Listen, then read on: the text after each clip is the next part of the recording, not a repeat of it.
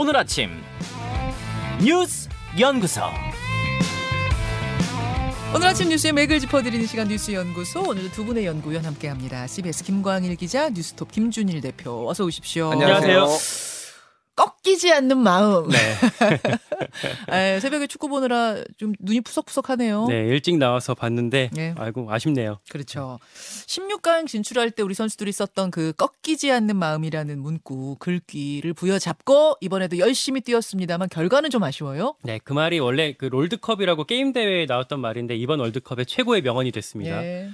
어, 우리 대표팀 오늘 브라질전에서 바로 그 꺾이지 않는 마음을 보여줬어요. 음. 어, 전반에 4실점에서 어려운 상황을 맞았지만 꺾이지 않는 마음으로 후반 끝까지 아주 의욕적인 플레이를 보여줬고요. 한 골 따라 붙으면서 당당하게 마무리, 뭐 유종의 미를 보여줬습니다. 백승호 선수의 그 후반전 중거리 슛은 시원했어요. 그러니까 원래 백승호가 옛날에 바르셀로나 유스팀에 있을 때도 그렇고 지금 소속팀인 전북현대 모터스에 있을 때도 그렇고 장거리 그 중거리 슛을 아주 기가 막히게 때리거든요. 아, 원래 중거리 슛 잘 하는 선수군요. 예, 예전부터 어릴 음. 때부터 잘했어요. 오늘도 전방에서 흘러나온 그 볼을 한 12m 되는 중거리에서 강하게 때렸고 네. 무회전 하프 발리킥이 되면서 어, 브라질 알리송 골키퍼가 몸을 날려서 막으려고 했지만 손도 대지 못하고 골문으로 빨려 들어갔습니다. 예, 그거를 시작된 거는 저 이, 이강인 선수의 발끝에서 시작된 거죠. 그렇습니다. 예. 프리킥에서 시작됐고요.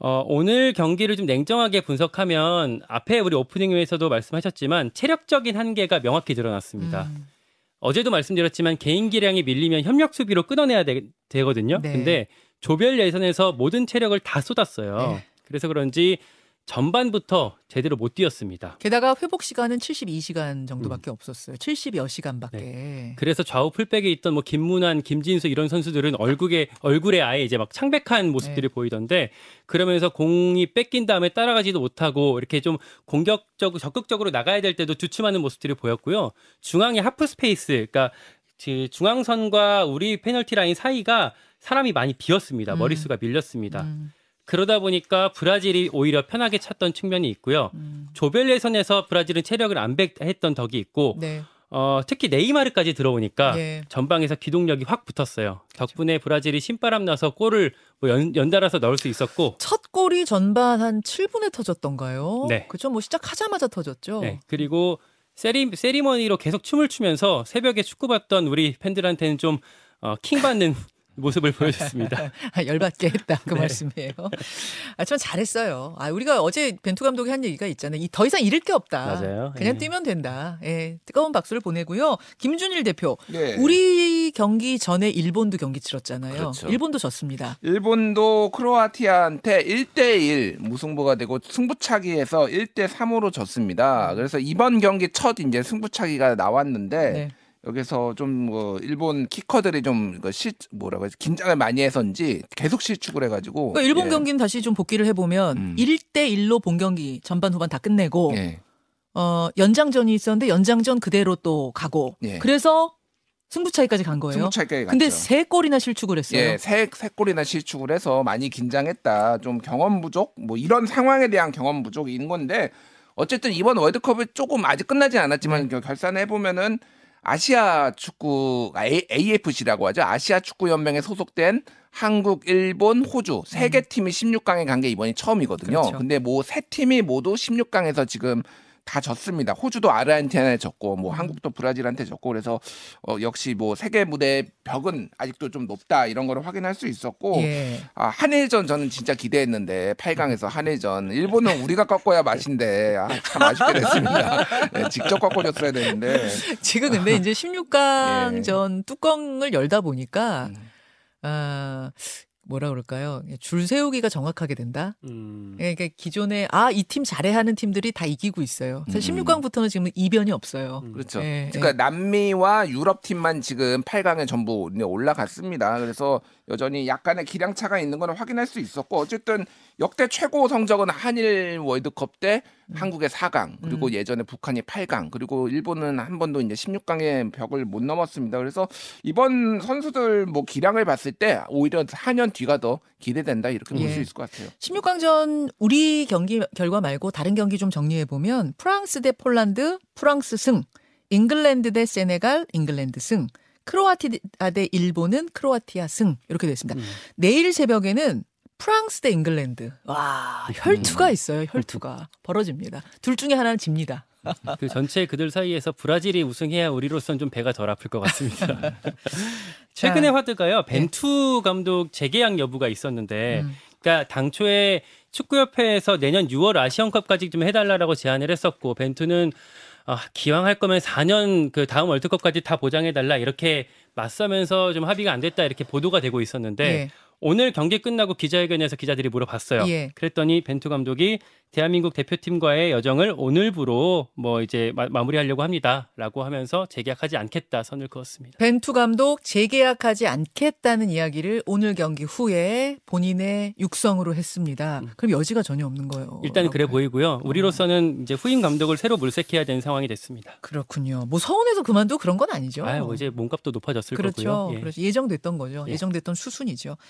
아, 잠시 후에 잠시 후에 축구협회 김병지 저 부회장, 예, 김병지 전 선수와 함께 오늘 경기 또 이 월드컵 전체적인 총평 들어보도록 하겠습니다. 두 번째 뉴스로 가죠. 한동훈 차출설 후폭풍. 국민의힘 차기 전당대회에 한동훈 장관이 거론 된다. 음.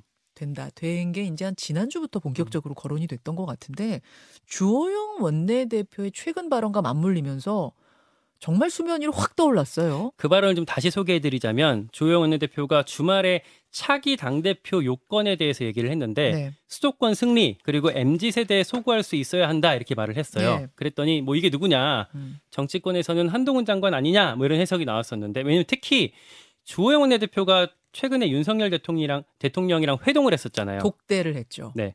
그 직후에 나온 말이어서 윤심이 여기 실린 게 아니냐 이런 말들이 덧붙여졌었어요. 예. 그리고 어제는 또 추가로 정진석 비대위원장도 차기 지도부는 상식과 공정, 정의의 가치를 바탕으로 시시비비를 가려내 가려내길 바란다 이런 식으로 말하면서 뭐 투톱이 다 한동을 미는 게 아니냐 이런 해석들이 일각에서 나왔는데 음. 정진석 비대위원장도 MZ 세대 얘기를 했어요. 네. MZ 세대에 공감할 수 있는 지도부 탄생을 바란다. 음. 그러니까 MZ라는 공통어를 주호영 원내대표 정진석 비대위원장이 다 쓴 거예요. 같이 썼죠. 예. 당권 주자들 반응이 떠들썩했습니다. 음. 김기현 의원 같은 경우- 경우에 좀 불편한 기색을 내비쳤, 내비쳤는데 특정 지역 출신으로 논란을 벌이는 게 지역 감정을 부추길까 우려된다 이렇게 얘기를 했고요. 음. 수도권 출신인 윤상현 안철수 의원 같은 경우도 뭐 한동훈 장관 얘기는 그냥 안 했고 예. 수도권 젊은 세대 지지를 얻을 수 있는 사람이 돼야 된다라고 해서 본인이 그런 사람이다라는 뉘앙스를 살짝 음. 내비쳤습니다. 아니, 그러니까 주호영 원내대표가 한 수도권에 뭐 소구력 있어야 되고 MG 소구력, 안정적인 공천 능력 있어야 된다 이 얘기가 되게 원론적인 얘기처럼 들리지만 그 앞에 한 발언 때문에 이게 더 주목이 되는 거예요. 뭐라고 했냐면 당권 주자들 이름을 쭉 열거한 다음에 이분들로는 성에 안 찬다. 그렇죠. 당원들 성에 안 찬다. 요 말을 덧붙이면서 얘기한 거 아니에요. 예, 그러면서 거기에 거론되지 않았던 사람들 입장에선 더 기분 나빴을 수 있을 것 같은데 지금으로서는 한동훈 차출설 같은 경우 조금 현실성이 낮아 보이는 건 사실입니다. 이게 무슨 말이냐면 네. 정말 윤심이 여기에 이제 걸려 있다고 한다면 어, 예전에 정진석 비대위원장이 5말 6초 전당대회 하자, 그러니까 5월 말 6월 초에 하자라고 했을 때 예. 윤석열 대통령이 못 이기는 척 받아줬겠죠. 음. 근데 이제 이거를 지금 2월 말 3월 초로 된 분위기에서는 아, 한동훈 장관이 나오려면 개각을 해야 되고 음. 현실적으로 준비하는데 무리가 따를 수밖에 없을 겁니다. 12월, 1월, 2월 그러네요. 음, 바로예요. 세달 남았네요. 개- 어, 당내 반응도 대체적으로 이렇게 부정적인 평가가 압도적인데 네.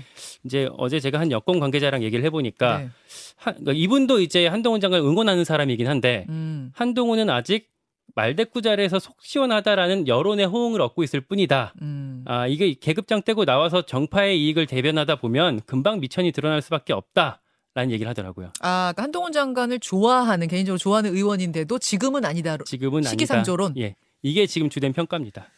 김준일 대표. 네. 일단 뭐 팩트 체크부터 좀 해봐야 될 것 같아요. 네. 그러니까 뭐 주호영 원내대표가 한동훈이라는 이름을 지칭하지 않았지만 그렇게 다 해석이 되고 있잖아요. 이거 한동훈 얘기한 거 아니야? 그렇게들 그러면 해석해요. 정말로 수도권에서 인기가 있고 MZ 세대에 인기가 있는지 그래서 뭐 데이터를 하나 좀 말씀드리겠습니다. 한국갤럽이 11월 29일부터 12월 1일까지 성인 남녀 1000명 대상으로 조사해서 지난주 금요일에 발표한 거거든요. 예. 장래 정치 지도자 선호도에서 이재명이 23, 네. 한동훈이 10, 홍준표 4, 안철수, 이낙연 3 이렇게 나왔어요. 예. 뭐 이거를 이제 아직 뭐 많은 의미를 부여할 필요는 없다. 그런데 이제 만약에 한동훈 장관이 음. 만약에 MZ 세대한테 인기가 있으려면은 연령별로 보면 2030이 높아야 되잖아요. 지지가. 음, 그렇죠. 10% 평균이니까 10%보다 뭐 높다든지 그래야 되잖아요. 음. 그런데 그 연령별 지지율 보면은 한동훈 20대 지지율 1%, 음. 30대 지지율 7%. 그래서 10%가 안 돼요. 그리고 50대, 60대가 17%입니다. 그러니까 아. 한동훈은 중장년층, 그 보수층의 중장년층이 지지를 하는 거지 쉽게 얘기하면 20대는 관심이 없어요. 뭐 지지를 안 한다가 아니라 한동훈한테 아예 관심이 없다. MZ 세대라고 불리는 MZ 세대 30대도 7%밖에 안 되는 거예요. 그러니까 이거 자체가 전제 자체가 틀렸다. 오히려 홍준표 4 평균 4%인데 20대 지지율 8% 나왔거든요. 음. 어 진짜 MZ 세대는 홍준표 좋아한다. 차라리 이렇게 이제 해석을 하는 게 맞을 것 같고요.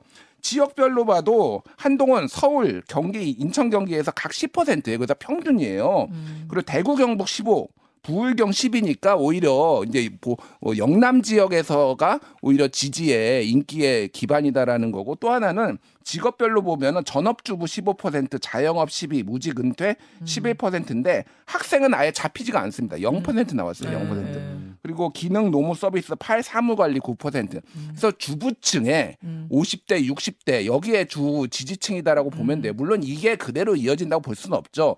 포텐 뭐 가능성은 있지만은 한동훈이 MZ 세대에 인기 있다, 수도권에 인기 있다는 데이터에 근거한 근거한 얘기는 아니다. 근데 데이터의 근거는 아니다. 근데 네. 데이터 근거로 따지면 거기 있는 다른 후보들도 다뭐 연령별 분석하면 비슷한 거 아니에요? 그렇죠. 그런데 그러니까 제가 말씀드리는 거는 그 얘기에 가장 맞는 사람이 사실은 이준석인데 MZ 세대 인기 있고 수도권 아. 당 대표 찍어내고 지금 찾는 이 모습 자체가 약간 이제 좀 황당하다라는 뭐 이런 반응들도 있습니다. 그래요. 그러니까 최근에 윤석열 대통령이 한동훈 장관하고 이상민 장관 두 명 장관 중에서 두 명만 또 2일에 지난 2일에 관저에서 음. 뭐 정치 관저 정치 식사를 했다라고 해서 신임을 여전히 확인했다 뭐 이런 얘기도 나오고 있습니다. 자, 어, 뭐 덧붙일 이야기 있습니까? 없으면은 잠시 후에 2부에 오늘 뭐 저출산 이야기를 하기 위해서 나경원 저출산 고령사회위원회 부위원장이 출연 예정이에요.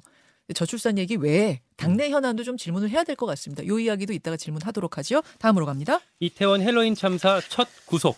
예, 이태원 참사와 관련한 어, 관계자 4명에 대한 구속영장 심사 결과가 간밤에 나왔어요. 네. 두 명이 구속되고 두 명은 영장이 기각이 됐습니다. 음. 아, 먼저 정보 보고서 삭제 의혹 여기 관련했던 사람 두 명이 구속이 됐습니다. 서울경찰청 박성민 전 정보부장 그리고 용산경찰서 김진호 전 정보과장이 구속이 됐는데 예. 이 사람들 같은 경우는 그 의혹에 대해서 일정 기간이 지나면 뭐 보고서 삭제하는 게 원칙이라서 그냥 규정대로 시킨 것 뿐이다. 라고 해명을 했지만 음흠. 법원에서는 증거인멸 우려가 있다 라면서 영장을 발부했습니다. 자, 두 명은 증거인멸 우려 때문에 구속을 했는데 구속이 기, 구속영장이 기각된 두 명은 누구예요? 두 명은 이임재 전 영- 용산경찰서장 그리고 송병주 전 용산서 상황실장이 기각이 됐어요. 그러니까 어. 참사 당시 안전관리 담당하고 있- 있었던 사람이죠. 예, 예. 예, 법원에서는 현 단계에서 제출된 자료만으로는 증거인멸, 도주 우려에 대한 구속 사유와 상당성을 인정하기 어렵다라고 얘기를 했습니다. 음, 윗선 오히려 윗선은 기각이 되고 실무선은 지금 구속이 되고 그런 그런 거네요. 그러니까 그렇게 볼 수도 있고 두 가지 측면인데 안전 관리랑 정보 보고서 삭제 의혹 두 가지에서 예. 안전 관리 부분은 기각, 정보 보고서는 구속됐다 이렇게 아, 볼수 있을 것 같습니다. 그렇게 김준일 대표. 그러니까 한마디로 증거를 인멸하려고 했다. 미리 보고가 있었는데 이 부분을 조금 다 지웠다. 이런 사람들은 음. 다 구속이 예, 됐고요. 예. 어, 소위 말하는 이 핵심이었던 업무상 과실치사. 그래서 이거를 관리를 잘 못해가지고 이런 참사가 일어났다와 관련된 사람들은 다 구속영장 기각됐다라는 거는 음. 앞으로 업무상 과실치사를 이거를 적용하는데 상당한 어려움이 따르지 음. 않겠느냐를 볼 수가 있는 거죠. 그러니까 정보 삭제라는 어떤 구체적인 행위를 한 사람들과 음. 그게 아니라 과실치사, 음. 안전을 미리 챙기지 못해서 이런 일이 벌어졌다. 이렇게 가는 사람들과 지금 이제 갈라지는 느낌이군요. 그러, 예. 그러니까 이제 앞으로 이거 다음에는 뭐 용산구청장, 네. 용산 소방서장 뭐 관련된 사람들은 이제 영장을 뭐 칠 가능성이 높았는데 여기서 이임제부터 딱 막히면은 다른 사람들도 쉽지 않은 거 아니냐 이제 이런 얘기 나와서 그 음. 소위 말하는 그 윗선은 더 쉽지 않은 거 아니냐 뭐 이렇게 이제 전방에 나올 수밖에 없는 거죠. 그러네요. 예, 그런 시그널들을 보여주는 어제 구속영장 심사 결과까지 보겠습니다. 수고하셨습니다. 고맙습니다. 감사합니다.